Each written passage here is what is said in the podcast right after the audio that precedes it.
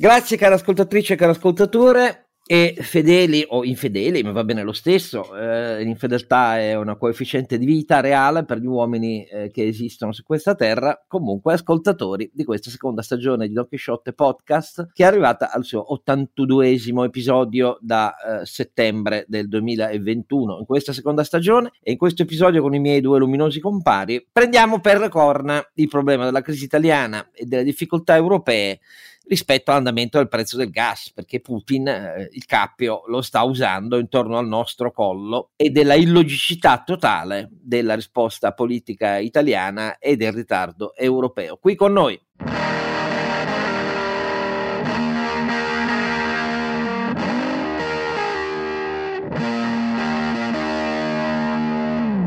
Allora la voce chioccia è sempre di Don Chisciotte Oscar Giannino e eh, con lui eh, i suoi eh, due riferimenti essenziali. Il primo è ovviamente Sancio Panza. Renato Cifarelli, che, al quale è piaciuta moltissimo la puntata su Olivetti, devo dirti, Oscar. E vabbè, io mi sono preso un po' di vacanza, ogni tanto capita, dai. Merito del libro ricor- molto bello di Paolo Bricco. eh, che, ho, che, ho, comprato e leggerò in questi giorni. Eh, vi ricordo donchisciottepodcast.it, lì trovate i link per iscrivervi sulle principali piattaforme podcast, gratuitamente come sempre. E visto che è tutto gratuito, se poi volete fare una donazione c'è anche il link per fare la donazione. E insieme a noi ovviamente la saggezza tagliente di Ronzinante. Caro Alberto Carnevale Maffè la lucida saggezza di... Brillantissima, direi quasi rifre... catarifrangente. Ecco, direi una saggezza catarifrangente. Vabbè, eh, da buon motociclista. Cioè... allora, detto questo, eh, cari compari e cari ascoltatori, la situazione è difficilmente leggibile perché da una parte la politica italiana è totalmente drammatizzata secondo criteri illogici e irresponsabili. Da, da operetta, Oscar, dai, ma veramente. Vabbè, eh, cioè, faremo... se, se la, cioè, Conte sì, se la contende con Totti per, per strappare sì. una finestra d'attenzione sugli italiani. Siamo veramente, al, eh, veramente all'avanspettacolo, caro Oscar. Non, non so se eh, purtroppo... ci do attenzione a sta gente, madonna mia. Purtroppo si stanno piazzando per le elezioni, caro Alberto, secondo me. Stanno facendo i piazzamenti. Ma che dice Oscar su questa roba qua, dai, incredibile. Ma eh, dall'altra, però, c'è una situazione che vede la Germania con dati economici di diminuzione della crescita e timori recessivi sempre più forti, è una compagine di governo divisa al suo interno anch'essa, eh. meno la situazione ovviamente essendo tedeschi è meno drammatizzata che da noi, ma sulle misure da prendere sociali di fronte a un 2021 che ha visto Uh, un impoverimento record dei tedeschi, cioè più di 13 milioni di tedeschi hanno peggiorato la loro situazione economica nel 2021, non capitava da decenni, uh, l'inflazione è record dal secondo dopoguerra e da una parte un pezzo di SPD, dall'altra i Verdi e, e l'Inner, il liberale, eh, che è titolare del Tesoro, non sono d'accordo, non voglio dire quasi su niente, ma insomma, ecco, perché i giornali italiani sono un po' disattenti, però da una parte Scholz dice in Germania diamo un aumento one-off completamente detassato ma molto importante ai lavoratori tedeschi, care imprese. Eh, dall'altra l'SPD dice no, bisogna rivedere il pacchetto eh, ARTS 4 con tutti i, i trattamenti minimi per il welfare e i mini job. Dall'altra Linner dice ma mh, signori eh, non è il momento di accendere un loop eh, salari, rincari eh, che è dovuto al breve ricatto di Putin sul gas quello che mi potete chiedere come ministro del tesoro è di sterilizzare eh, il fiscal drag, quello che, di cui l'Italia ha subito la morsa per tanti anni, cioè mettiamoci d'accordo, evitiamo che gli aumenti nominali eh, facciano schizzare verso l'alto eh, il, eh, l'aliquota reale di ciascuno, perché in Germania l'IRPEF si calcola con l'aliquota mobile, ecco. E, e allora però il dissenso è molto forte e il dibattito tedesco a propria volta però è gravato dal fatto di credere di avere parecchio tempo a disposizione. In Francia le difficoltà di governo sono, insomma, non voglio dire risolte, ma quasi, dopo il eh, secondo turno delle elezioni parlamentari e in tutto questo l'Unione Europea ha preso tempo per le, l'eventualità di uh, un nuovo fondo secco vero, nuovo debito aggiuntivo non rimasugli non impiegati del vecchio debito del Next Generation EU e uh, del Repower EU, ma mh, per fronteggiare sia uh, le misure e l'impatto asimmetrico del prezzo del gas nei diversi paesi europei, sia per eh, finanziare l'impatto dell'accelerazione Fit for 55 in molte filiere industriali. Dall'altra la BCE ha preso tempo per eh, lo scudo, per le asimmetrie eh, del morso, da una parte l'inflazione e dall'altro eh, ovviamente degli impatti energetici sui diversi paesi. Eh, la situazione è questa, intanto Putin però va avanti lentissimamente facendo terra bruciata in Ucraina, eh, ma soprattutto accelerando sul giochetto del razionamento del gas che serve a far schizzare verso l'alto e ci riesce, in questo il prezzo del gas quotidiano. Ecco, questo è il quadro generale in cui si aggiunge la, la, la, la, vicenda italiana che come sempre ha un'anomalia di tasso di irresponsabilità perché il giochetto di, Conte, di sua quasità Conte è sotto gli occhi di tutti, eh, stanno alternando eh, voti di fiducia a non voti non presentandosi in aula dicendo così noi non creiamo la crisi di governo Uh, ma il messaggio è molto chiaro per dire ai nostri lettori che siamo tornati in campo con le idee chiare, eccetera, eccetera, eccetera. Dall'altra, questa cosa accende nella Lega e un po' anche in Forza Italia la voglia di non essere secondi a nessuno nel dire stupidaggini e nel chiedere stupidaggini al governo, ma soprattutto Draghi si è rotto le scatole. Draghi è andato al Quirinale e ha detto, caro capo dello Stato, capisco il tuo mandato, eh, niente crisi, però c'è un limite a tutto perché io non posso dire sì a tutte queste richieste responsabili, io non posso rifinanziare il super bonus, quello che posso fare eh, è vedere cosa fare per uh, una qualche agevolazione per ripristinare il circuito delle cessioni eh, dei crediti sempre senza che i titolari del bene immobiliare ci mettano un euro, io su questo devo dire poi mi sono veramente rotto le scatole di questo meccanismo, però è un meccanismo voluto sin dall'inizio così e sullo sfondo ci sono le richieste di continuare con quota 41 sulle pensioni della Lega, c'è l'incontro eh, di oggi con i sindacati in cui Speranza vuole fare un trattamento, eh, un salario minimo che però è un, un, salario complessivo e non si capisce come se non impattando brutalmente con tutto il meccanismo della contrattazione, eh, eccetera, eccetera, eccetera. Quindi la condizione è questa qui. Eh, più che esprimere uh, il mio imbarazzo totale per una situazione politica così illogica e devo dire però anche stima e comprensione per Draghi che inizia a non poterne più, eh, il problema non è tanto la politica italiana folle, perché su questo possiamo strapparci le, col resta dei capelli e dei bulbi piriferi, però non, il problema è un po' quello europeo, a dire la verità. E c'è l'ultimo paradosso. Da una parte, leggendo i dati economici, la situazione è meglio, migliore, i dati economici questo continuano a dire, è migliore del temuto e di quanto non sembri dalla lettura che invece ne fa la politica. Sia pure in presenza di un impatto per famiglie e imprese dei sovraccosti energetici, soprattutto gas, è molto forte che resta senza risposte. Dall'altra però questi dati economici devono fare i conti col fatto che la Germania, cioè il traino europeo, che era scesa verso una stima di crescita quest'anno tra l'1,2 e l'1,5, oramai il dibattito pubblico tedesco è siamo in una fase recessiva, andremo alla recessione se Putin continua a fare sul serio. Cosa facciamo? E quindi è diventato un dibattito incentrato su un mood autocritico e ipercritico, perché il problema non è solo aver messo la testa nel cappio di Putin per tanti anni, ma è anche il modello di brandizzazione degli input che provengono da tutto il mondo a prezzi bassi, su cui la Germania ha scommesso e modellato l'intero suo modello di traino dell'export. Il dato del primo eh, disavanzo commerciale nel mese di maggio eh, di decenni e decenni della storia tedesca eh, ha letteralmente fatto allibire tutti in Germania, perché quello è il modello tedesco e diciamo che negli ultimi vent'anni, se uno vede la serie storica, vede che siamo passati da un, minimo di 16 a un massimo di 24 miliardi di euro di surplus mensile a meno un miliardo, che in quanto tale non è un dato tragico, però meno un miliardo significa che si è rotta la catena e la catena non è solo il prezzo del gas, è il modello complessivo che non regge più. E il dibattito lì è diventato quindi bisogna rimettere mano a tutta la serie di riforme sociali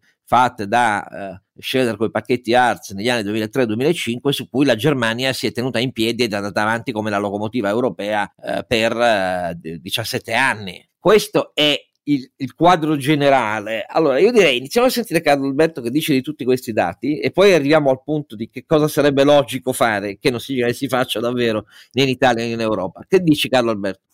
Ma che a livello internazionale eh, i numeri strutturali si stanno normalizzando sia sul petrolio che sulle materie prime, rimane il problema del gas, che però, come dire, eh, chi è causa del suo mal eh, pianga se stesso, è stata l'Europa, è stata la Germania, è stata l'Italia a legarsi a doppio filo al gas russo, adesso metta mano ai propri errori. Io, il mio punto di vista è molto semplice, eh, se Putin eh, davvero usa quest'arma qua, per adesso i segnali sono che intenda usarla, ricatto, quello che vuoi, ma non ha chiuso i pozzi, stanno manutenendo il nostro immuno, non è che l'hanno chiuso. Eh. Ehm, io sono assolutamente favorevole a dare un segnale molto chiaro alle imprese e alle famiglie, dichiarando eh, sicuramente uno stato di allerta, ma magari uno stato di preemergenza per misure di risparmio straordinario, dando un segnale chiaro a Putin che se lui gioca col fuoco, noi siamo pronti a rispondere intervenendo. Siccome l'Europa ha le risorse per farlo e ha un buon piano che gli consente di far fronte almeno a quest'inverno, eh, diamo il segnale che non stiamo scherzando e i, ricatti non li accettiamo. È un segnale importante perché questo consente intanto di togliere dal tavolo questa mh, retorica del eh, i, tocca ai governi eh, mitigare i prezzi del, del gas o dell'energia elettrica. Questa cosa è un'assurdità, ai governi può to- toccare giustamente il sostegno alle famiglie povere, il sostegno ad alcuni segmenti di impresa che possono essere stati presi come dire, di, in contropiede, ma anche qua bisogna vedere come e perché, perché le, le, imprese devono assicurarsi da queste cose qui. Poi uno può, può dirmi non ci sono contratti sufficienti per, e questo lo capisco, in questo senso un aiuto pubblico ci può stare, ma non che spendiamo 180 miliardi in Europa per eh, mitigare i prezzi dell'energia e, eh, e, molto meno per rilanciare i piani di indipendenza energetica. Questa cosa qua è veramente populismo energetico, caro Oscar. Diciamolo che il problema è limitato in questo momento in Europa al gas. In Europa perché la Cina sta ripartendo con fatica, ma sta ripartendo, l'India non si è mai fermata, i numeri degli Stati Uniti, perdonami, ma sono tra i migliori dell'ultimo decennio. Certo, aumentano i tassi, ma aumentare i tassi non è un aumentare i tassi da emergenza, è un aumentare i tassi da normalizzazione di, di, di uscita di un, di un, periodo onestamente, come dire, eh, fuori dall'ordinario. Eh, l'economia americana sta ancora crescendo a ritmi estremamente significativi. Ora, parlare di rischio di recessione mi sembra fasciarsi la testa ancora prima di avere, come dire, neanche avvicinato il muro. Eh, l'economia europea L'economia europea ovviamente ha una Germania in confusione, però a parte la Germania in confusione, ehm, non lo so io, tutti questi minacce sulla Francia alla fine non si sono rivelate. Il nostro governo traballa, ma traballa da quando è nato, dal mio punto di vista. Quali sono le minacce vere? Mancano i numeri in Parlamento? No. Draghi si è stufato, gli passa. Okay? Scusate, ma non possiamo stare dietro a queste robe qua. Um, I numeri veri sono che con un euro così deboluccio eh, noi avremo sicuramente un'inflazione sostenuta, ma non andrà avanti all'8%. Ricordo a tutti chi ci ascoltano che l'inflazione in Europa non è l'8,6%, è il 40% dell'energia e il 3,4% dei servizi. La media ponderata fa l'8,6%, ma eh, è una media non significativa perché dipende dagli stili di vita e dalle condizioni di una persona. Certamente se avete una casa inefficiente, una, un SUV eh, a, a, otto cilindri e, um, e, e vivete eh, come dire, eh, sulla bolletta del gas, è chiaro che il, il, il peso dell'inflazione è molto grande, ma eh, ci sono stili di vita, tecnologie e processi che isolano tantissimo dell'inflazione e la riportano a cifre tra il 3 e il 4%, che è dove, caro Oscar, si collocherà per i prossimi anni, perché ovviamente questa cosa qua, da questa cosa qua si esce con investimenti pubblici eh, prolungati, quindi ulteriore debito pubblico, ma dando un segnale molto chiaro di investimenti privati. Oscar, noi abbiamo accumulato la più grande eh, stock di, di, risparmio privato della storia in questi ultimi due anni post-Covid. Anche gli americani, non soltanto gli italiani e i tedeschi che, che, che hanno continuato a risparmiare bisogna dare una destinazione a questa massa di capitale che è ancora a bassissimo rendimento, in ogni caso viene spiazzata dall'inflazione. Cioè, il vero problema oggi è mobilitare i capitali privati, non lamentarsi del prezzo del gas. Perdonami, ma noi, eh, cioè, il prezzo del gas è colpa dell'insipienza, della stupidità, dell'ignoranza e della corruzione di gran parte delle leadership occidentali che hanno venduto l'anima e i paesi a Putin. Vogliamo dirlo una volta per tutti, inclusi buona parte del Parlamento italiano. Che dire, no? A pensare male eh, si farà anche peccato, caro Oscar, ma secondo me ci si azzecca. I numeri strutturali del, della, della nostra economia italiana sono di un turismo dire, scoppiato, scoppiato i, prezzi, i prezzi sono aumentati eppure non si trova niente, ok?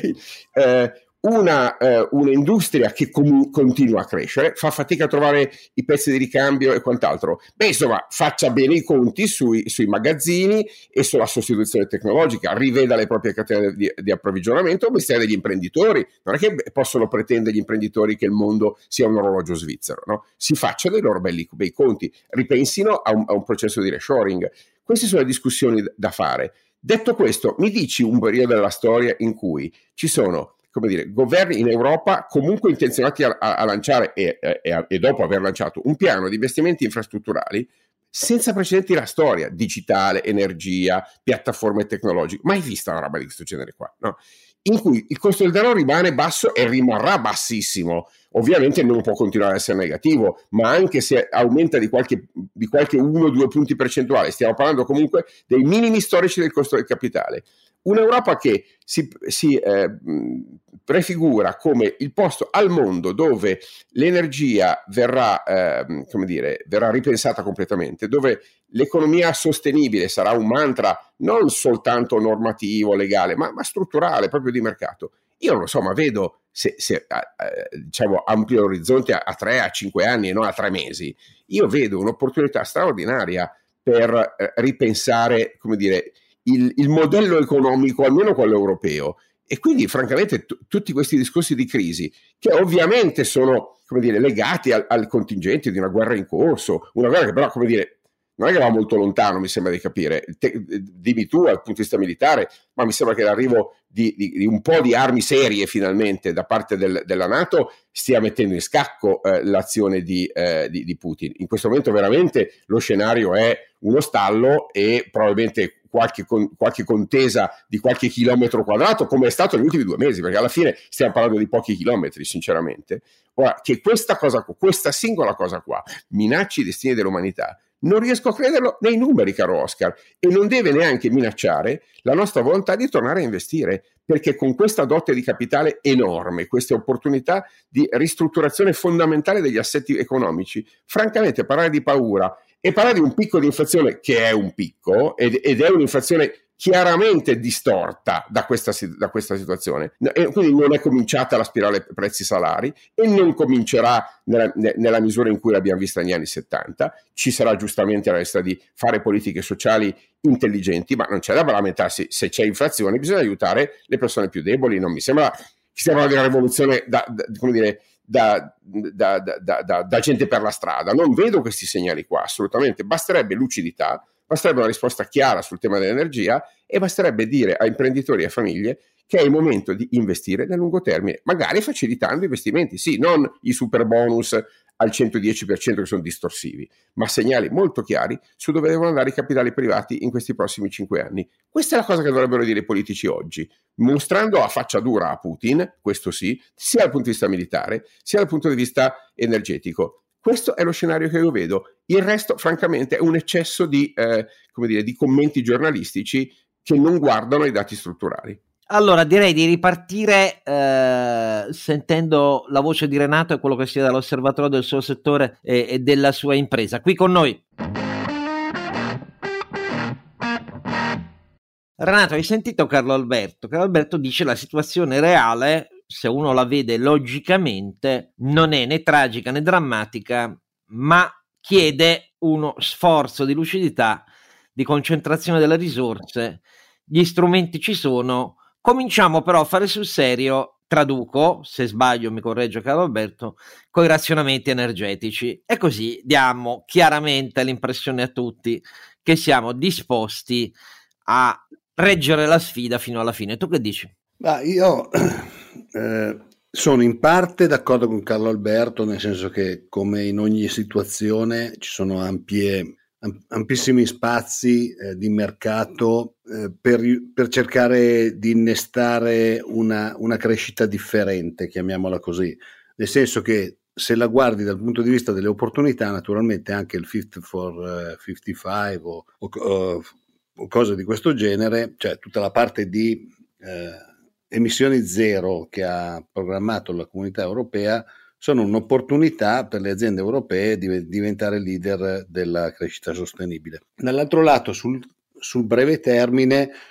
quello che sto cercando di capire io, eh, proprio dovuto ai dati di cui parlava Carlo Alberto, che parlano sempre di un di una, di, uh, settore industriale, perché quello io seguo principalmente, che continua con un suo trend di crescita e tutto sommato la crisi sembra non esserci. È un dato che eh, anche parlando con i colleghi, anche parlando con gli amici, tutto sommato salta fuori perché la maggior parte ti parlano di una situazione in cui le aziende sono ancora eh, in fase di non riuscire a consegnare, come diceva Carlo Alberto, per mancanza di materiale. Però anche dal punto di vista degli uffici studi o chi si occupa un po' più professionalmente di queste cose, in alcuni casi non riescono a capire i dati. Io ho, mi sono formato una mia personalissima eh, per questo contestabilissima opinione, che eh, soprattutto in Italia siamo eh, quasi sempre o sui beni di investimento, quindi macchine utensili e cose di questo genere,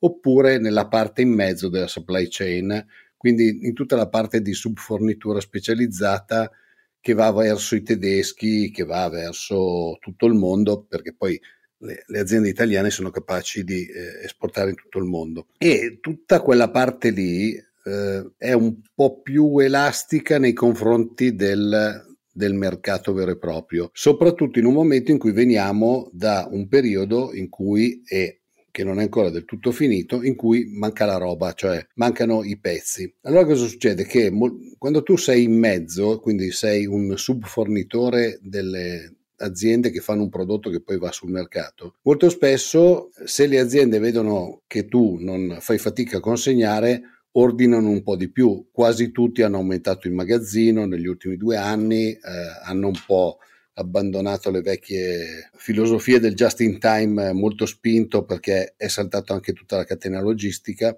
e quindi tutti i magazzini sono aumentati. Io ho l'impressione, spero, di sbagli- spero fortissimamente di sbagliarmi che eh, fra un po', quando ci sarà un rallentamento del mercato, perché probabilmente l'inflazione su moltissimi prodotti porterà a un rallentamento di mercato, perché le persone molto spesso quando si trovano un prezzo troppo differente da quello dell'anno prima sospendono gli acquisti. Eh, soprattutto diciamo per i beni intermedi, magari non, non proprio sul cibo, anche se abbiamo visto che anche sul cibo ci sono dei segnali di rallentamento delle vendite. Eh, la frenata potrebbe essere brusca perché l'insieme eh, coordinato di magazzini abbastanza alti e un mercato che si ferma può voler dire poi un rallentamento fortissimo degli acquisti per tutti quelli che dicevo sono a metà della supply chain e quindi forniscono dei sottoinsiemi. Spero di sbagliarmi. Eh, io dal punto di vista nostro come azienda ti dico che vediamo un certo rallentamento, è vero che noi siamo su mercati tendenzialmente molto poveri, quindi che hanno un impatto molto più forte di quello dei mercati ricchi dell'inflazione, vedo un rallentamento abbastanza generalizzato in tutti i continenti, in tutti i continenti. Però non vorrei poi far diventare il, il caso nostro aziendale un, un, caso generale perché noi siamo, abbiamo un tipo di mercato che è abbastanza particolare. Lo dicono tutti, ma nel nostro caso è abbastanza vero, non ci sono tantissime aziende piccole come la nostra che fanno 80 paesi, sono presenti un po' dappertutto, soprattutto nei paesi, quelli che una volta si chiamavano in via di sviluppo. Magari spero di sbagliarmi, ecco, poi met- ci mettiamo lì, eh, Carlo Alberto, a, a, pensare quali possono essere le cose da fare per le, per le aziende. Tanto lui le, dice sempre tutte le volte facciamo gli incontri di digitalizzazione eh, digital twins, eccetera, eccetera. Quindi vediamo, vediamo, io spero di sbagliarmi, ecco. Non so se sono stato chiaro nelle mie cose, perché poi quando parlo di, di macroeconomia sono sempre un po' più scarso di voi nel, del parlarne, però. No, no, ma spero ne, di essermi fatto capire. Nella parte micro, cioè eh, come si vede nel tuo studio della tua azienda, sei stato chiarissimo, cioè c'è più elasticità se uno fa il fornitore che è poi l'aggregato di massa della specializzazione italiana, i magazzini crescono a fronte delle difficoltà delle catene logistiche e dei materiali che manca, degli input di produzione che continuano a mancare. Questo traina gli ordini, per così dire, e fa lavorare. Ecco, questo mi è, mi è chiaro. Sì, Cosa l'equilibrio è un po' più inefficiente, Oscar, diciamocelo, abbiamo avuto catene molto, t- molto tese, molto tirate, avremo catene più resilienti, che vuol dire, in altre parole, in realtà più inefficienti, avrai più magazzino, più capitale investito. No, sai eh, cos'è? Però non è che stiamo parlando di un po' di soldini messi lì per gestire delle, delle, delle, delle variazioni di, di, volume. Non mi sembra una roba drammatica, eh, visto che il costo di capitale cosa... ha, i limiti inferiori storici, scusami. Eh. Una cosa sulla quale dovremmo lavorare molto come Italia, invece vedo poca, eh, poca attenzione, invece secondo me Carlo Alberto è una cosa tu, di cui tu parli da tempo, è sulla digitalizzazione delle supply chain. Eh, appunto, vedi che, vedo, che vedo da parte, vedo da parte eh, appunto. Esatto, vedo da parte delle aziende una certa resistenza a, a cominciare ad aprire la trasparenza su Benissimo, e, allora, e allora ci mettono i soldi, o ci mettono i dati, o ci mettono i soldi, ma non si lamentino, perché i, i, i dati ce li hanno e se non li vogliono dare è solo la loro stupidità o, o, o becera miopia.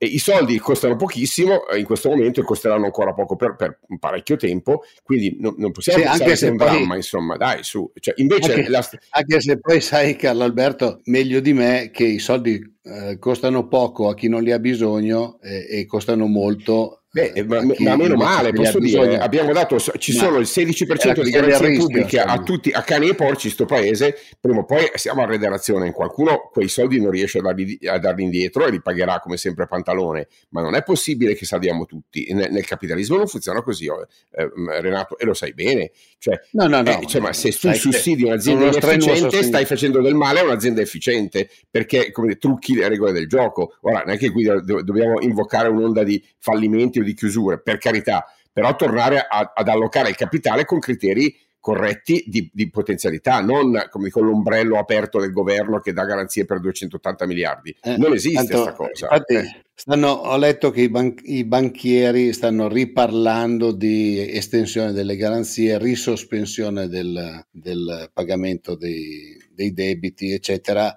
che secondo me non può essere infinito e, e, per sempre, perché ad un certo punto, come dici tu, le aziende devono essere in grado di sostenersi. Poi eh, lo so che il capitalismo da quel punto di vista lì è duro, ma è dura anche la natura quando il leone mangia la gazzella. Insomma. Allora, qui mio, la mia obiezione di fondo è come sempre logicità verso illogicità. E, e questo è ricorrente nei dibattiti nei confronti tra me e Renato e Carlo Alberto dall'altra.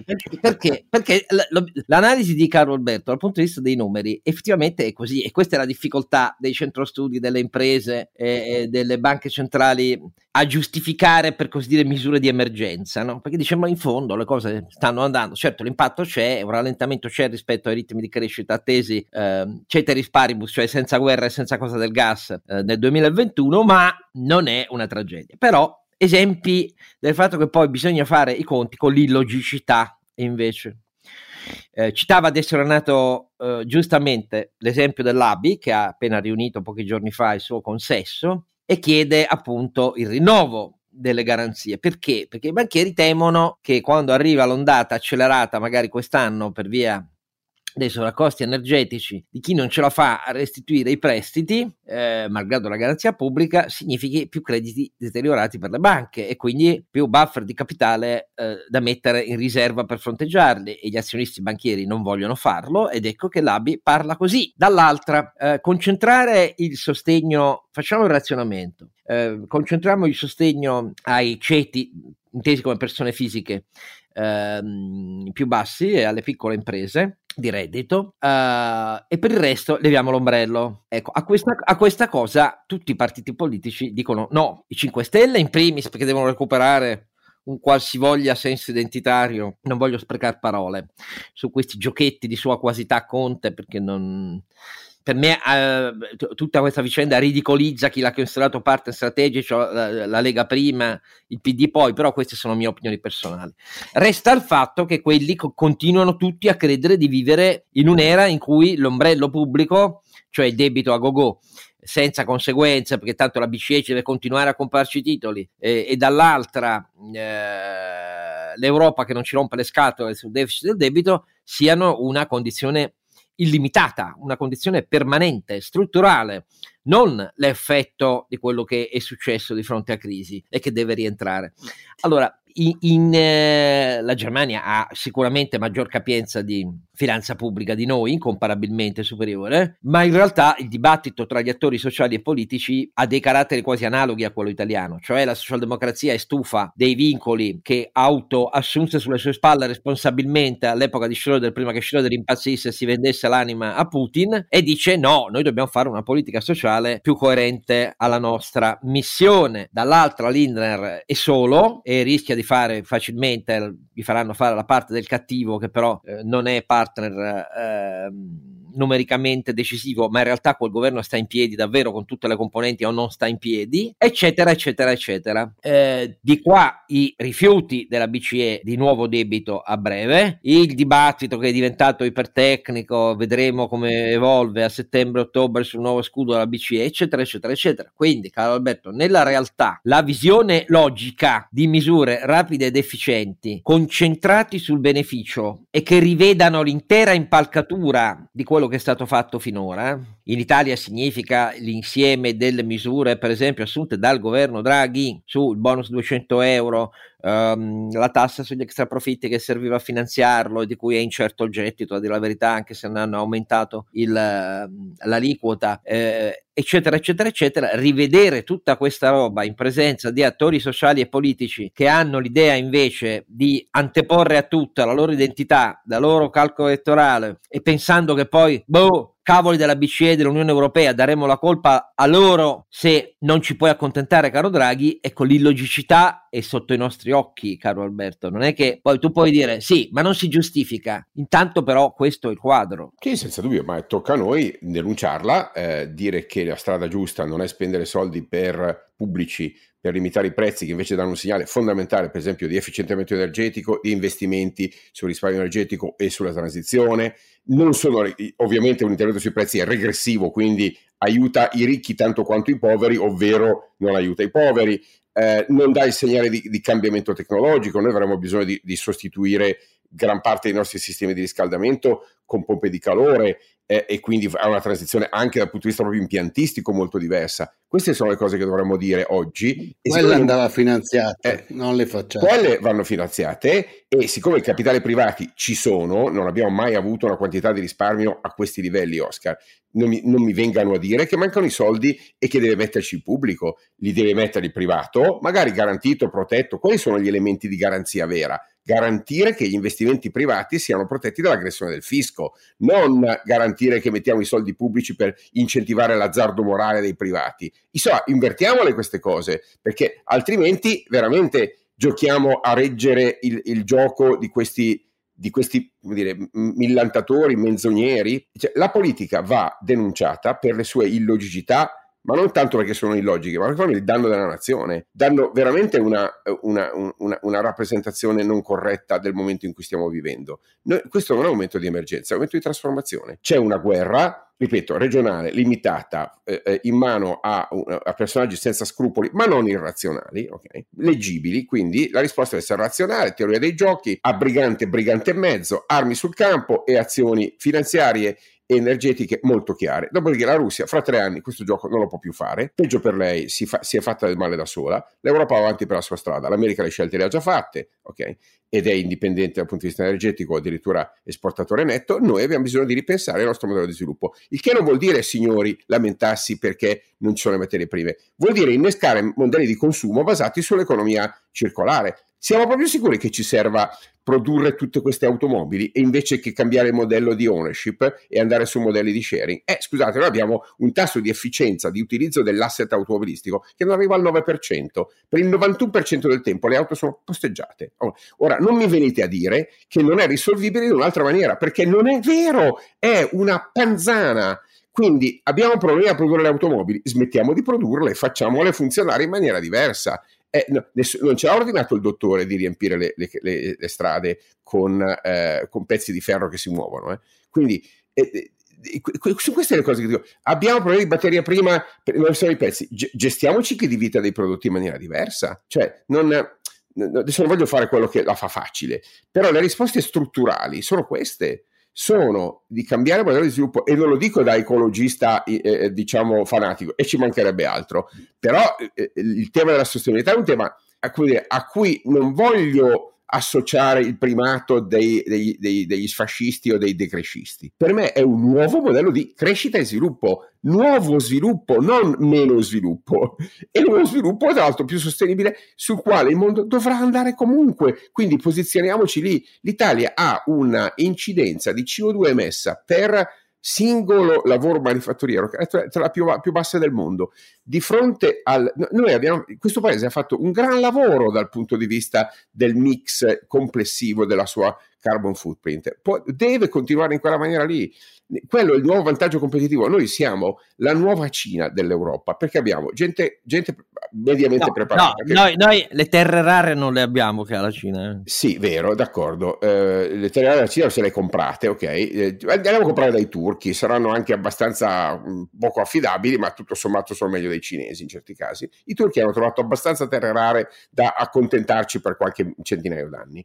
Eh, il, il passaggio che voglio dire, caro Oscar, che dobbiamo dare il messaggio ai nostri ascoltatori che no, non è possibile in queste condizioni strutturali lamentarsi che non riusciamo più a fare quello che, do- che facevamo prima. Non lo possiamo più fare, punto. Dobbiamo cambiare il modo di farlo e tocca agli europei. P- pensa soltanto al tema del ritardo delle tecnologie. Noi abbiamo perso vent'anni lasciando agli americani il primato dei modelli a piattaforma, con i grandi silos non interoperabili, Facebook, eh, i, eh, le Microsoft Bene, i prossimi vent'anni di tecnologia non sono fatti così, non sono fatti con le piattaforme, sono fatti con gli ecosistemi aperti, con i modelli distribuiti e lì l'Europa può dire la sua se, se ci mette testa e cuore, non gli mancano i capitali e neanche le, e neanche le intelligenze per farlo.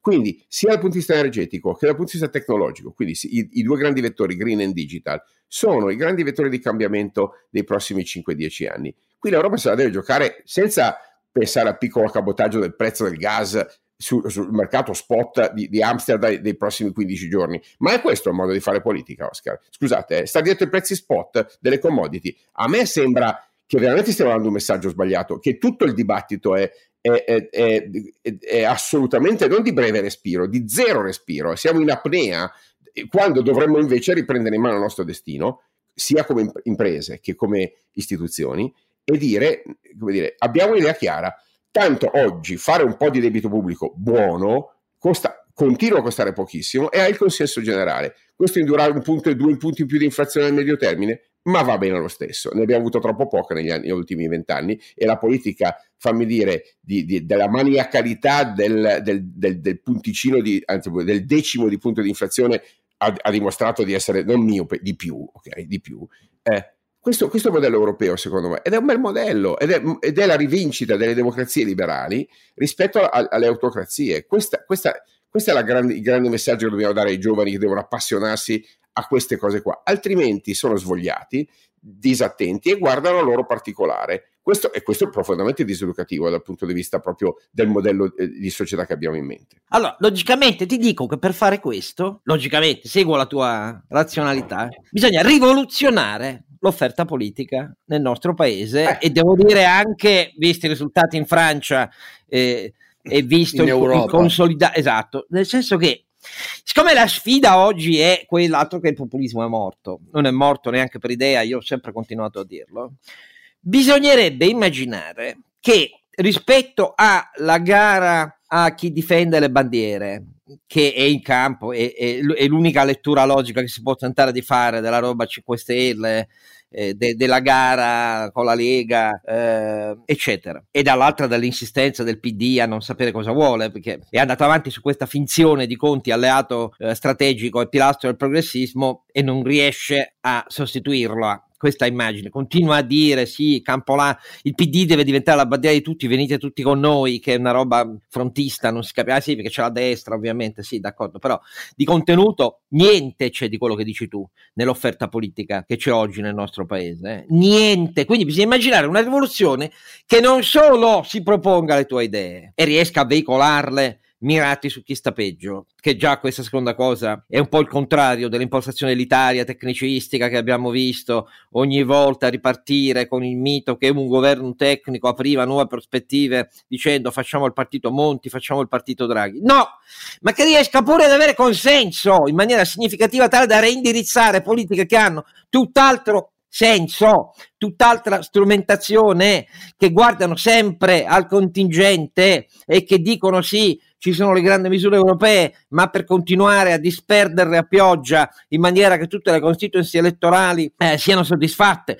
Allora, questa roba qui, caro Carlo Alberto, è un'impresa titanica non mi devi convincere di questa impresa perché ne sono convinto da una vita. Adesso si è avviato un nuovo tentativo per fare qualcosa di simile alle prossime elezioni, ma non è questo il punto. Il punto è immaginare che le cosiddette, le sedicenti, le improbabili, tra virgolette, classi dirigenti italiane riescano a mettersi in onda con i 10 milioni di italiani che stanno peggio peggio, perché questo è un dato reale, non è un dato eh, che non si veda nei dati, e dicendo la priorità siete voi, ma gli strumenti e le risorse ci sono e le mobilitiamo. E non le mobilitiamo per dare ai proprietari di immobili l'avvaloramento del loro bene garantito e sussidiato dallo Stato e senza poi toccarli. Tanto ti faccio un esempio concreto di quanto sia stridente poi l'effetto, eh? perché poi da una parte tu dici gli strumenti ci sono, sì, ma allora a quel punto bisogna anche riequilibrare riequilibrare le fonti del prelievo italiano, che tutti gli interventi di questi anni non hanno riequilibrato manco per idea, perché siamo andati avanti dal bonus 80 euro in poi con il ritaglio delle forbici delle constituency elettorali di chi un reddito e un lavoro ce l'ha da premiare. Questo è il punto. Abbiamo ulteriormente eroso la base, per esempio, dell'IRPEF, che tutti dicono viva la progressività.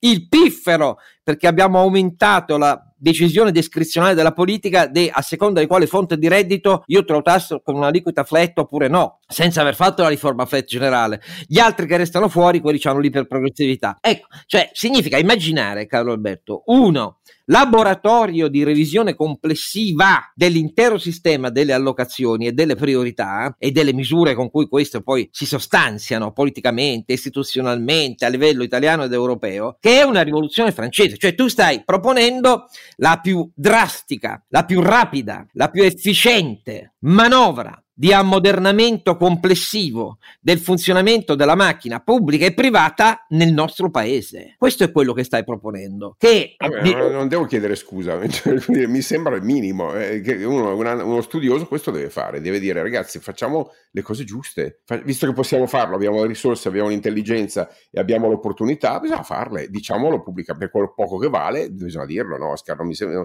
Eh, eh, siamo, siamo qua... Eh, tutto qua siamo, siamo, per questo qua.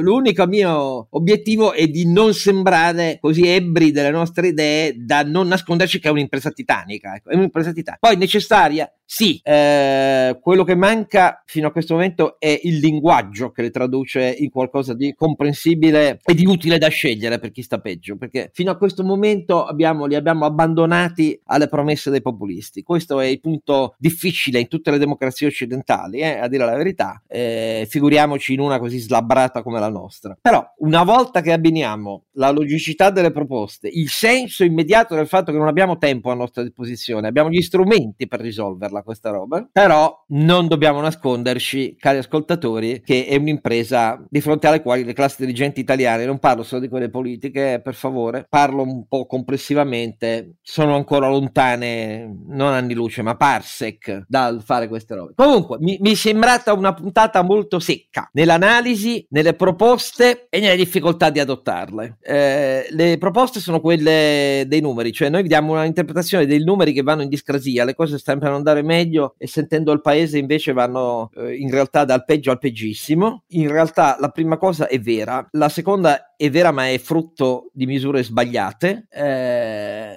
capovolgiamo... Beh, quello ha inciso molto, eh, Oscar. Ah, ha inciso come? Le, le, decisioni, le decisioni degli ultimi anni di dove mettere i soldi pubblici, secondo me, hanno peggiorato enormemente la situazione, lo, lo dicono anche i dati, la situazione di chi veramente aveva bisogno di supporto in, in questo Abbiamo periodo. Abbiamo speso 33 miliardi per rifare le villette ai, ai benestanti, ma, ma, ti rendiamo conto? Ma ci rendiamo conto dell'infamia di tutto sì, sì, oppure, oppure, oppure, allora, gli stessi 33 miliardi buttati in edilizia pubblica avrebbero dato ben altri risultati per quelli che hanno veramente bisogno. No, no, comunque l'elenco è lunghissimo, insomma, voglio dire, continuiamo a spendere pacchi di miliardi aggiuntivi per prepensionare in un paese che il lavoro lo nega a giovani donne e titolari di contratti a tempo determinato e così via, le politiche attive del lavoro non le abbiamo volute perché il ministro Speranza continua a difendere il suo modello tutto pubblico, eccetera, eccetera, eccetera, cioè è quello che abbiamo visto. Adesso c'è un red razione, però non incolpiamone solo Putin. Eh?